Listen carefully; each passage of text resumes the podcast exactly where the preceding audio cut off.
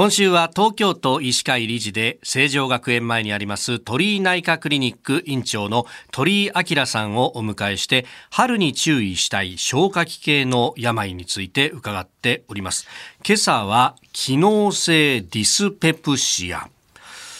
先生なんとなくそういえば聞いた覚えがあるぞというのが私と新業アナウンサー両方とも、はい、で、えー、ただどういった病気か忘れてしまっているんです。先生改めて教えてください、はいあのまあ、よく今これはあの話題になる病気なんですけども、えー、ディスペプシアっていうのは直訳すると消化不良っていう形になります。で、まあ、これはあの特に胃の症状が中心ですね、えー、で考えられますけども、はい、まあ、胃潰瘍や胃がんがないにもかかわらずに胃が痛くなったりとかあと胃もたれをしたりりとか、そういうような症状が出るのがこの病気の特徴です。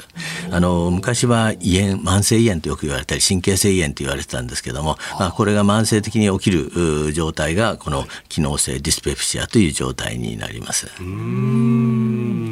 胃炎そのものとはちょっと違うってことになるんですか？はい、あの慢性胃炎っていうのは、まあ、あの病理学的に組織をとってそこに炎症がある状態を示します。ただ炎症があってもみんなが必ずしも症状があるわけではないですね。で逆に症状があっても必ずしも胃炎があるわけではなくて機能的に異常があるその運動の異常とか、えー、感覚の異常がある場合にこの機能性ディスペプシアという病態になります。なるほど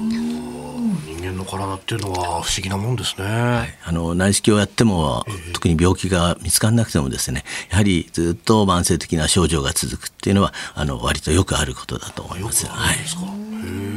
これ具体的にはその胃の例えば痛みだとかっていうのはどういった痛み訴えられるんですか？もうあの普通の胃炎と同じような感じですね。胃炎や胃潰瘍と、えーまあ、特にお腹が空くと痛いとかそれから食事の後ですね。食べても、えー、なかなかお腹が空かない。それともう一つは早期放満感っていうんですけどもちょっと食べてもすぐお腹がいっぱいになってしまう、えー、こういうような特徴があります。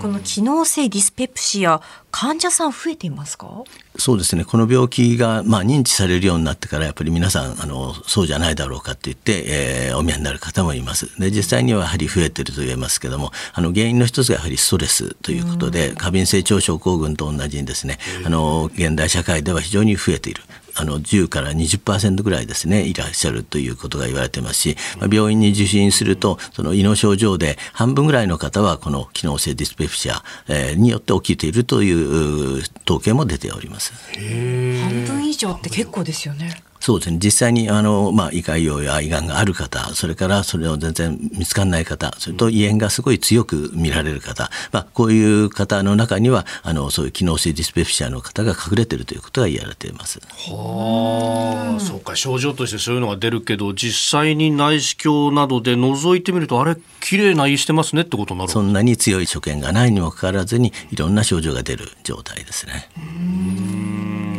これ治療法はどうなっていますはい、これもやはりあの薬剤ですね。一番はあの薬剤とあとは過敏性腸症候群の時に言った認知行動療法といって、まああの病態を説明してあげるということが大切なんですけども、こちらはあのやっぱり薬剤がかなりありまして、えー、酸を抑える薬ですね。えー、H2 ブロッカーとか、はい、プロトンポンプインヒビター、あの潰瘍なんかに使う薬が非常によく効くということが言われています。またあのいくつかの動きを良くする薬が出てますので、えーえー、まあ、胃の動きを良くすることによって症状を取ってあげる。それから感覚を、えー、敏感にしすぎないような薬、まあ、この辺が出てますのでその辺を組み合わせて使うのが有効と言われています。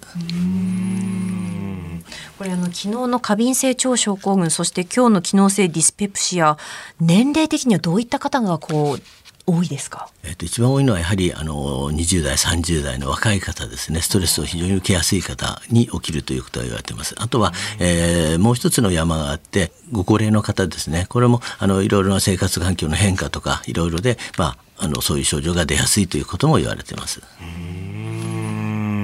やっぱりこう退職だとかそういうのもストレスになったりするわけですか？はい、あの、まあ、職場の環境ですね、それから家の中でのいろいろな環境、まあ、立場もいろいろあると思いますし、もう一つのストレスのピークがある時期ではないかと言われてます。なるほど。